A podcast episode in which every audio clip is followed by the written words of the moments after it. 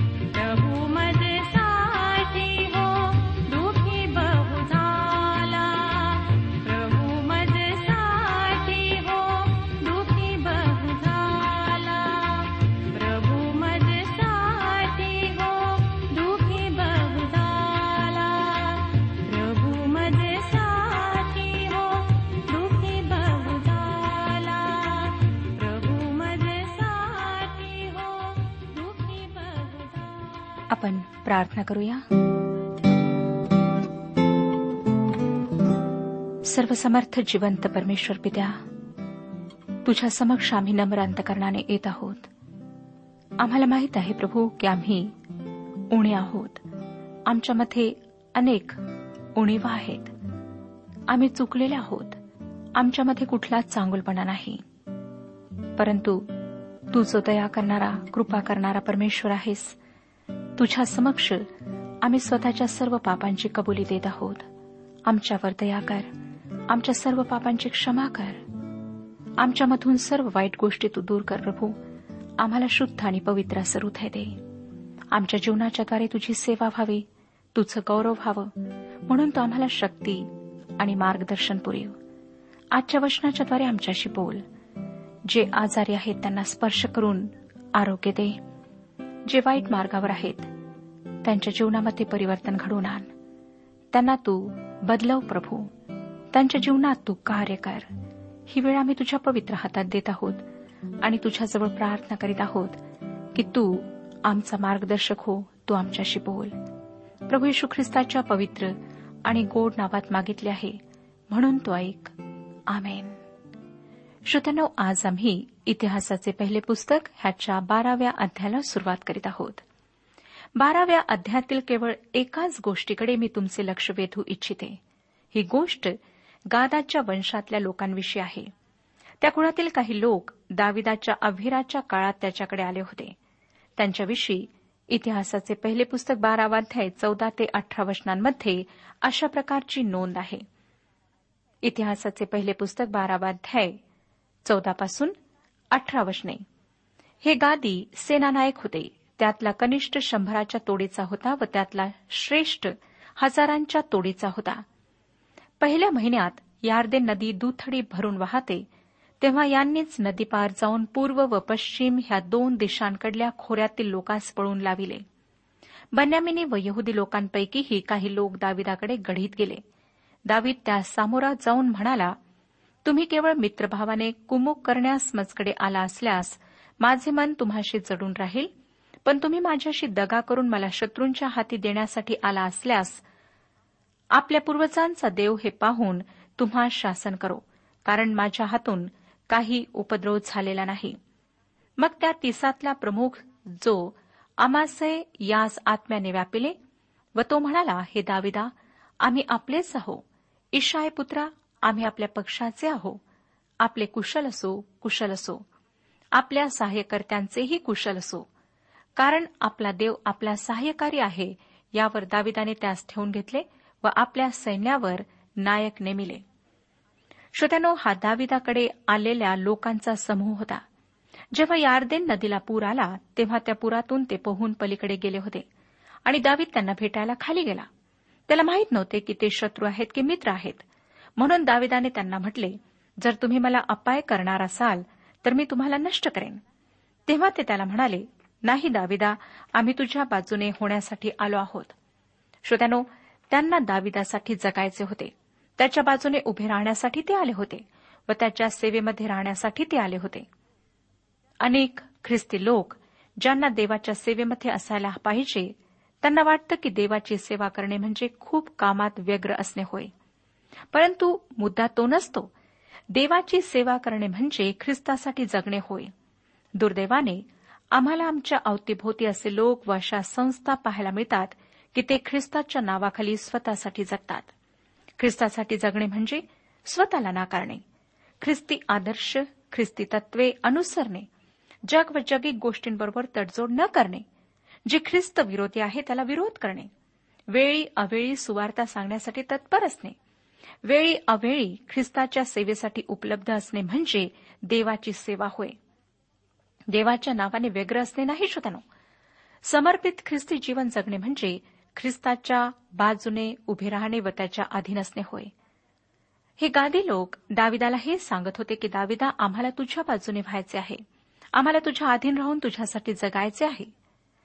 श्रोत्यानो ही संपूर्ण घटना आम्ही आमच्या आध्यात्मिक जीवनाला अशाही प्रकारे लागू करू शकतो. प्रभू यशू ख्रिस्ताने आम्हाला त्याच्या मृत्यू व पुनरुत्थानाद्वारे यार्देने पार आणले आहे. त्याच्याचद्वारे आम्ही मरणातून जीवनात पार जाणार आणि सर्व आध्यात्मिक आशीर्वादांनी त्याने आम्हाला आशीर्वादित केले आहे.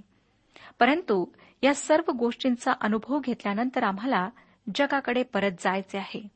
ख्रिस्ती जीवन जगण्यासाठी आम्हाला जगाकडे परत जायचे आहे. प्रभू येशूने योहान कृष्णवर्तमान सतरा अध्याय आणि पंधरा वचनामध्ये त्याच्या लोकांसाठी प्रार्थना अशा प्रकारे केली.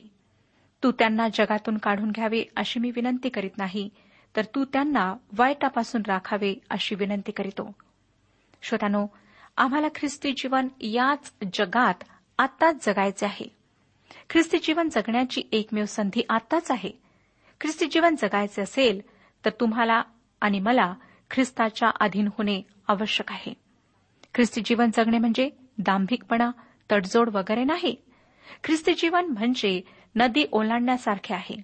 त्यासाठी तुम्हाला किंमत मोजावी लागेल. त्यासाठी जो दाविदापेक्षा श्रेष्ठ आहे त्याच्याकडे तुम्हाला जावे लागेल व त्याला शरण जाऊन त्याला तुमच्या जीवनाचा राजा म्हणून स्वीकारावे लागेल. तर श्रोत्यानो तुम्ही त्याच्या आत्म्याच्या साह्याने ख्रिस्ती जीवन जगू शकाल. समर्पित आज्ञांकित ख्रिस्ती जीवन जगणे म्हणजे ख्रिस्ताच्या सेवेत असणे होय. त्याच्या सेवेत असण्यासारखा दुसरा आनंद नाही. कारण केवळ याच जीवनामध्ये आम्हाला ख्रिस्तापासून असलेला अवर्णनीय आनंद व मानवी बुद्धी पलीकडची शांती मिळते. आता आपण तेराव्या अध्यायाकडे वळणार आहोत. या अध्यायाची मध्यवर्ती कल्पना आहे दावीद व कराराचा कोश या अध्यायात आम्ही दाविदाचा देवाच्या कराराचा कोश एरुश्लेमेत आणण्याच्या प्रयत्नाविषयी पहिल्यांदाच देवाचा दृष्टिकोन पाहतो. आपल्याला आठवतच असेल श्रोत्यानो की शास्त्रेंच्या काळामध्ये पलिष्ठांबरोबर झालेल्या लढाईच्या वेळेस हा कोश पलिष्ठांनी आपल्याबरोबर नेला होता. त्या कोशामुळे त्यांच्यावर भयंकर संकटे ओढवली होती. शमोलाचे पहिले पुस्तक याच्या सहाव्या अध्यायाप्रमाणे आपण पाहतो की बलिष्ठी लोकांनी तो कराराचा कोश नवीन बैलगाडीत ठेवून इस्रायलकडे परत पाठवला. तेव्हापासून तो कोश किर्यात यारीम या ठिकाणी अभिनादाब याच्या घरी होता. आता तो कोश राजधानीच्या शहरात आणण्याचा दावीद प्रयत्न करतो. देवाने या गोष्टीची नोंद घेतली कारण दावीद आध्यात्मिक गोष्टींवर भर देत होता. याविषयी देवाला आनंद झाला. तथापि दाविदाने सुरुवात मात्र चुकीचे पाऊल उचलून केली. इतिहासाचे पहिले पुस्तक तेरावा अध्याय आणि पहिलं वचन पहा काय सांगतं? दाविदाने सहस्त्रपती व शतपती यापैकी प्रत्येक नायकाचा सल्ला घेतला. दाविद आता इस्रायलचा नवीन राजा होता. तो जेव्हा राजासनावर आला तेव्हा त्याच्या मोठ्या योजना होत्या. मोठे स्वप्न होते आणि त्याला कराराचा कोश एरुश्लेमेत आणायला हवा होता. म्हणून त्याने प्रत्येक पुढाऱ्याशी मसलत केली. मला वाटतं श्रोत्यानो की या सर्व लोकांशी मसलत करण्यात दाविदाने चूक केली. त्याला परमेश्वर मार्गदर्शन करीत होता व तोच दाविदाचे नेतृत्व करीत होता. त्याला मानवी सल्ल्याची गरज नव्हती. आज आमच्या समाजात एक अत्यंत गंभीर समस्या उद्भवत आहे. कारण समाजात बरेच असे लोक आहेत की त्यांना आध्यात्मिक निर्णयांमध्ये सहभाग घ्यायला आवडतो. विशेषतेने मंडळीच्या समितीचे सभासद. या समितीच्या सभासदांमुळे प्रश्न तेव्हा उद्भवतात जेव्हा ते देवाच्या सेवकांविषयी निर्णय घेऊ इच्छितात. म्हणजे मंडळीच्या आध्यात्मिक जीवनासाठी निर्णय घ्यायला पाहतात. कारण हे लोक निर्णय घेण्यासाठी आत्मिकरित्या पात्र नसतात आणि त्यांच्या चुकीच्या निर्णयांमुळे ख्रिस्ताच्या सेवेमध्ये अडखळ निर्माण होते. काही समितीचे सभासद तर असे असतात की स्वतःचे आध्यात्मिक जीवन कितीही खालच्या पातळीचे असले तरी सेवकाचे संदेश काय असावेत हेही ठरविण्याचा उद्धटपणा ते करतात. त्यांच्या आरेरावीने ते पवित्र आत्म्याला विझवतात. मंडळीच्या आध्यात्मिक उन्नतीसाठी ते नेहमीच अडखण बनतात. मला वाटतं श्रोत्यानो की अशा आध्यात्मिक बाबींमध्ये या लोकांशी मसलत करण्यात दाविदाने चूक केली आणि प्रत्येकाचे ऐकल्यामुळे तो संकटामध्ये पडला. तेरावाध्याय दोन आणि तीन वशने पहा. दावीद इस्रायलाच्या सर्व मंडळीस म्हणाला तुम्हास ठीक वाटत असेल आणि आपला देव परमेश्वर याची तशी मर्जी असेल तर इस्रायलाच्या सर्व प्रदेशात जे आपले बाकीचे भाऊबंद आहेत त्यास आणि नगरात व त्यांच्या आसपासच्या खेड्यापाड्यात जे याजक व लेवी राहत आहेत त्यास निरोप पाठवू की त्यांनी आपल्याला येऊन मिळावे आणि आपल्या देवाचा कोष आपणाकडे परत आणावा. कारण शौलाच्या कारकिर्दीत आम्ही त्याकडे जाऊन प्रश्न करीत नव्हतो. श्रोत्यानो या ठिकाणी शौलाच्या कारकिर्दीवर थोडा प्रकाश टाकण्यात आला आहे. त्याच्या काळामध्ये मंडपातील देवाची उपासना बंद झालेली होती आणि परिणामत मंडपाची जी संघटना होती ती मोडून पडली होती. लेवी लोक संपूर्ण राज्यभर पसरले होते. आता दावेत कराराचा कोष परत आणण्याचा विचार करीत आहे. अशी बातमी सर्व देशभर पोहोचवण्यात आली. शौलाची नेमणूक देवाने इस्रायलाचा राजा म्हणून केली. परंतु त्या बदल्यात शौलाने देवासाठी काय केले? काहीच नाही. तो इतर सर्व गोष्टी करण्यामध्ये व्यग्र होता. परंतु देवाच्या सेवेसाठी त्याला वेळ नसावा. बरेचसे ख्रिस्ती सेवक व पुढारी देवाच्या नावाने इतके व्यग्र असतात की त्यांना पवित्र शास्त्र वाचून देवाची इच्छा व देवाचे मार्ग शोधायलाही वेळ नसतो. परंतु दाविदाने मात्र त्याच्या सर्व कामाच्या धावपळीत देवाला व त्याच्या कराराच्या कोशाला महत्त्व दिले. चौथं वचन पुढे सांगतं मंडळीच्या सर्व लोकांस ही गोष्ट रुचली व ते म्हणाले आपण हे करू. त्यांनी एकमताने निर्णय घेतला. त्या सर्वांची इच्छा होती की देवाचा कोश एरुश्लेमेत आणला जावा. पुढे आम्हाला वाचायला मिळतं पाचव्या वचनात तेव्हा देवाचा कोश किर्यात यारीम येथून आणावा म्हणून मिसरच्या शिहोर नाल्यापासून हमाद घाटापर्यंत सर्व इस्रायल दाविदाने एकवट केले. श्रोत्यानो शमुएलाचे पहिले पुस्तक याच्या सातव्या अध्यात आपण वाचले की देवाचा कोश किर्यात यारेम या ठिकाणी आणण्यात आला व तो तेथेच ठेवण्यात आला. कारण तो हलवताना त्यांना कटू अनुभव आले होते. आता यावेळेस काय घडले ते आपण सहाव्या वचनात वाचूया. करुबारूढ असलेला परमेश्वर देवाच्या नामाचा कोश आणावा म्हणून दावीद व सर्व इस्रायल यहुदातले बाला उर्फ किर्यात यारीम येथे गेले. अर्थातच परमेश्वर देव त्या कोशात राहत नव्हता. तो त्या करुबांमध्येही राहत नव्हता. परंतु इस्रायली लोकांशी भेट घेण्याची ती त्याने ठरवलेली जागा होती. त्या ठिकाणी त्याची पवित्र समक्षता होती. आता दावीद व त्याचे लोक एक मोठी चूक करीत आहेत. कोणीतरी असे म्हटले आहे की त्यांचे हे कृत्य योग्य गोष्ट अयोग्य मार्गाने करण्यासारखे होते.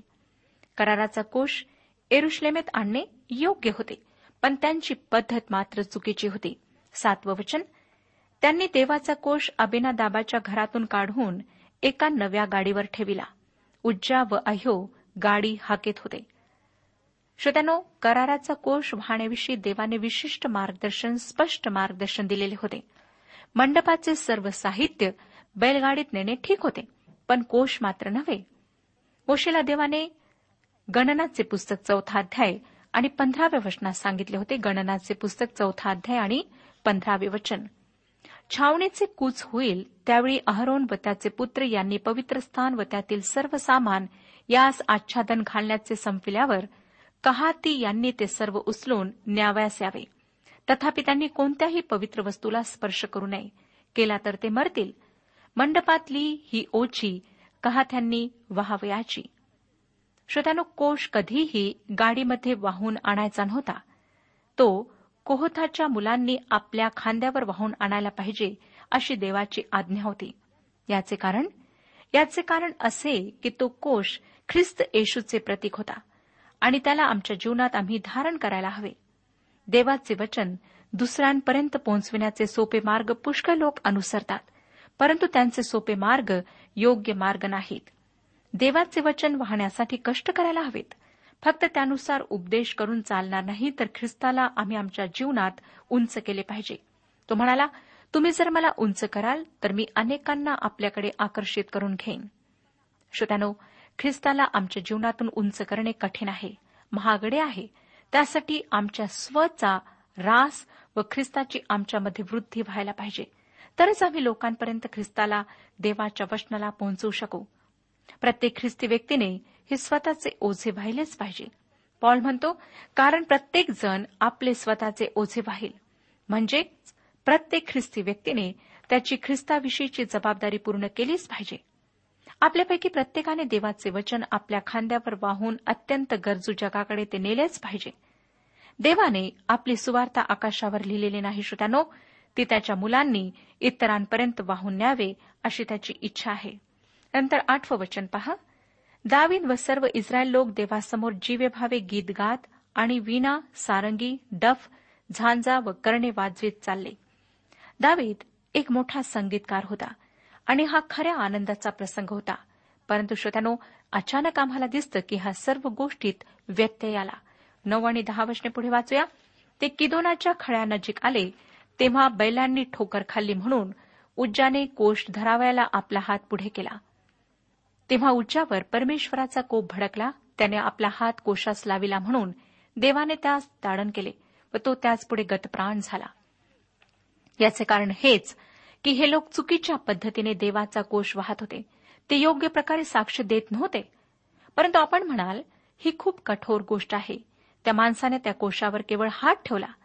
परंतु श्रोत्यानो सर्वात मोठी चूक ही होती की त्यांनी तो कोश गाडीमध्ये वाहून नेण्याचा प्रयत्न केला आणि त्या कोशाला स्थिर राहण्यासाठी उज्जाची गरज नव्हती. आजकाल उज्जासारखे पुष्कळ लोक आहेत. देवाच्या सेवेत जेथे त्यांनी हात घालायला नको तेथे ते ढवळाढवळ करतात. ते देवाच्या सेवेत अडखळण आणतात. मला अशी अनेक उदाहरणे देता येतील की ज्यामध्ये असे लोक देवाच्या सेवेमध्ये बाधा बनत आहेत. पुष्कदा ह्या लोकांचा उद्देश चांगला असतो परंतु त्यांनी तसे करावे हे देवाच्या मार्गाप्रमाणे नसते म्हणून देवाचा आशीर्वाद त्या ठिकाणी येत नाही. कोशाच्या बाबतीत असेच घडले. ज्या माणसाने ढवळाढवळ केली त्याला मार्गातून काढून टाकण्यात आले. अकरावं वचन पुढे आम्हाला सांगतं परमेश्वराने उज्जाला तडाका दिला म्हणून दावीत फार खिन्न झाला. त्याने त्या ठिकाणाचे नाव पेरेस उज्जा उज्जा हनन ठेविले. ते आजवर चालत आहे. या गोष्टीमुळे दावीत दुःखी झाला. श्रोत्यानो पुष्कदा आम्ही सुद्धा जेव्हा परमेश्वर अशा प्रकारचा न्याय प्रगट करतो तेव्हा दुःखी होतो. परंतु आम्ही हे लक्षात ठेवायला हवे की आमचा परमेश्वर पवित्र परमेश्वर आहे. तो जितका दयाळू प्रेमळ कृपाळू आहे तितकाच तो पवित्र आणि समर्थ परमेश्वर आहे. बारावं वचन पुढे आम्हाला सांगतं त्या दिवशी दाविदास देवाचा धाक वाटून तो म्हणाला देवाचा कोष माझ्या घरी कसा आणावा? कितीदा तरी आम्ही देवाची सेवा स्वतःच्याच पद्धतीने करायचा प्रयत्न करतो आणि जेव्हा आम्हाला त्यात अपयश येते तेव्हा त्या अपयशाचा दोष आम्ही देवाला देतो. आम्ही दाविदाप्रमाणे म्हणतो हे मी देवासाठी कसे करणार आहे? श्रोत्यानो देवाची सेवा करण्यापूर्वी त्याचा मार्ग शोधणे त्याचे निर्णय ओळखणे आवश्यक आहे. तो यशयाचे पुस्तक पंचावन्न अध्याय आठ आणि नऊ वचनांमध्ये म्हणतो कारण माझ्या कल्पना तुमच्या कल्पना नव्हत माझे मार्ग तुमचे मार्ग नव्हत असे परमेश्वर म्हणतो. कारण आकाश जसे पृथ्वीहून उंच आहे तसे माझे मार्ग तुमच्या मार्गाहून आणि माझ्या कल्पना तुमच्या कल्पनांहून उंच आहेत. श्रोत्यानो ही गोष्ट आम्हाला नम्रता शिकवते. परमेश्वर स्तोत्रसहिता एकशे सत्तेचाळीस दहाव्या वचनात म्हणतो तो घोड्याच्या बलाने आनंदित होत नाही मनुष्याच्या पायांनी संतोष पावत नाही. त्याचे कार्य आम्ही आमच्या अपुऱ्या ज्ञानाने आध्यात्मिक दुबळेपणाने व अधुदृष्टीने करू शकत नाही. तो म्हणतो जखऱ्याचे पुस्तक चौथा अध्याय आणि सहाव्या वचनात बलाने नव्हे पराक्रमाने नव्हे तर माझ्या आत्म्याने कार्यसिद्धी होईल असे सेनाधीश परमेश्वर म्हणतो. श्रोत्यानो आकाश व पृथ्वी ग्रह व तारे समुद्र व त्यातले सर्व काही सृष्टी व त्यातील सर्व काही ज्याने निर्माण केले त्या परमेश्वरासाठी तुम्ही व मी स्वतःच्या बुद्धीने काय करू शकतो? त्याच्या सामर्थ्याची जर आम्ही कल्पना केली तर आमच्या लक्षात येईल की त्याच्यासमोर धुळीच्या कणा इतकी देखील आमची लायकी नाही. आम्ही इतके अशक्त दुबळे व निर्बुद्ध असताना आम्ही देवासाठी काय करू शकतो? श्रोतानो या गोष्टींमुळे निराश व्हायचे कारण नाही. कारण संत पौलाने त्याच्या अशक्तपणाचा अभिमान धरला व त्याने देवासाठी मोठे कार्य केले. करिंदकरास दुसरे पत्र बारावाध्याय आणि दहाव्या वचनात तो म्हणाला करिंदकरास दुसरे पत्र बारावाध्याय दहावे वचन ख्रिस्तासाठी दुर्बलता अपमान अडचणी पाठलाग संकटे ह्यात मला संतोष आहे. कारण जेव्हा मी अशक्त तेव्हाच मी सशक्त आहे. याचे कारण असे की करिंदकरास दुसरे पत्र बारावाध्याय नव्या वचनाच्या पहिल्या भागात प्रभू त्याला म्हणाला माझी कृपा तुला पुरे आहे. कारण अशक्तपणातच शक्ती पूर्णतेस येते. स्वतःतील उणीवा परमेश्वराजवळ कबूल करण्यासाठी आम्हाला नम्र होण्याची गरज आहे. जेव्हा आम्ही परमेश्वराजवळ नम्र होऊ तेव्हाच परमेश्वर आमचा त्याच्या सेवेसाठी उपयोग करून घेईल. दाविदाला शेवटी हेच करावे लागले. तेरा आणि चौदा वशने पुढे सांगतात दाविदाने तो कोश आपल्या येथे दावीदपुरी नेला नाही तर ओबेद अधोम गित्ती याच्या घरी एकीकडे नेऊन ठेविला. देवाचा कोश ओबेद अदोम याच्या घरी तीन महिने राहिला. परमेश्वराने ओबेद अदोमाचे घराणे व त्याचे सर्वस्व याच बरकत दिली. अशा प्रकारे श्रोत्यानो ह्या घटनेचा शेवट झाला. यावेळेला देवाच्या कराराचा कोष एरुश्लेमेज आणला जाणार नव्हता. ज्या घरामध्ये तो ठेवण्यात आला त्या कुटुंबाला परमेश्वराने आशीर्वाद दिला आणि दावीत आता दुसऱ्या कोणत्या तरी गोष्टीकडे वळला. मी देवाच्या सेवेविषयी पुष्कळ बोलले आहे. पण मला सांगू द्या श्रोत्यानो की पुष्कळ लोकांना असं वाटतं की चांगली कृत्य केल्यानेच देवाची सेवा होते. त्यासाठी सुवार्ता सांगायची गरज नाही. असे नाही. या दोन्ही गोष्टी आमच्या जीवनात एकाच वेळेस घडायला हव्यात. जेव्हा आम्ही पश्चतापी अंतकरणाने ख्रिस्त येशूचा तारणारा म्हणून स्वीकार करतो तेव्हा आम्हाला पापांपासून मुक्ती मिळते व सार्वकालिक जीवनाची खात्री पडते. त्यालाच आपण ख्रिस्तामध्ये नवीन जन्म होणे असे म्हणतो. आता आपणाला माहीतच आहे की नवजात बालक ताबडतोब बोलू लागत नाही किंवा चालू शकत नाही. त्याची वाढ होण्याची गरज असते. तसेच ख्रिस्तामध्ये नव्याने जन्मलेल्या व्यक्तीची देवाच्या विश्वासामध्ये वचनामध्ये वाढ व्हायला पाहिजे. रोज पवित्र शास्त्राच्या वचनरूपी जलाने त्याने स्वतःला शुद्ध केलेच पाहिजे. प्रतिदिनी ख्रिस्ताला आपले जीवन समर्पित करून त्याची इच्छा त्याच्या वचनात शोधून त्याप्रमाणे चालण्याचा प्रयत्न केला पाहिजे. यामुळे त्याच्यातला जुना स्वभाव हळूहळू नष्ट होईल व ती व्यक्ती ख्रिस्तामध्ये नवीन उत्पत्ती होईल. पॉल म्हणतो ह्यास्त बंधुजनो हो मी देवाच्या करुणेमुळे तुम्हास विनवितो की तुम्ही आपली शरीरे जिवंत पवित्र व देवाला ग्रहणीय यज्ञ म्हणून समर्पण करावी. ही तुमची आध्यात्मिक सेवा आहे. देवाची उत्तम ग्रहणीय व परिपूर्ण इच्छा काय आहे हे तुम्ही समजून घ्यावे म्हणून ह्या युगाबरोबर समरूप होऊ नका तर आपल्या मनाच्या नवीकरणाने स्वतःचे रूपांतर होऊ द्या. श्रोत्यानो अशा प्रकारे आपले जीवन ख्रिस्ताला समर्पित करा. आणि त्याची सेवा करा. परमेश्वर आपल्या सर्वांस आशीर्वाद देऊ. आजच्या उपासना कार्यक्रमात परमेश्वराच्या जिवंत वचनातून मार्गदर्शन आपण ऐकलं. आजच्या या वचनातून आपणास काही आशीर्वाद मिळाला असेल यात काही शंका नाही. सुद्धा हो जीवनविषयक काही शंका असल्यास किंवा काही प्रश्न असल्यास किंवा काही प्रार्थना निवेदन असल्यास पत्राद्वारे आम्हास अवश्य कळवा. आम्हाला अगदी आनंदच होईल. पत्र व्यवहारासाठी आमचा पत्ता लिहून घ्यावा. कार्यक्रम उपासना पोस्ट बॉक्स क्रमांक एक शून्य दोन बेझनबाग नागपूर पिनकोड क्रमांक चार चार शून्य शून्य शून्य चार. आमचा ईमेल ॲड्रेस आहे Marathi T T B at radio eight eight two dot com. Email address पुन्हा एकदा ऐका Marathi T T B at radio eight eight two dot com. बरं तर आता इथंच थांबूया कारण आपल्या कार्यक्रमाची वेळही संपत आलेली आहे. पुन्हा आपली भेट आपल्या पुढल्या कार्यक्रमात तोपर्यंत नमस्कार.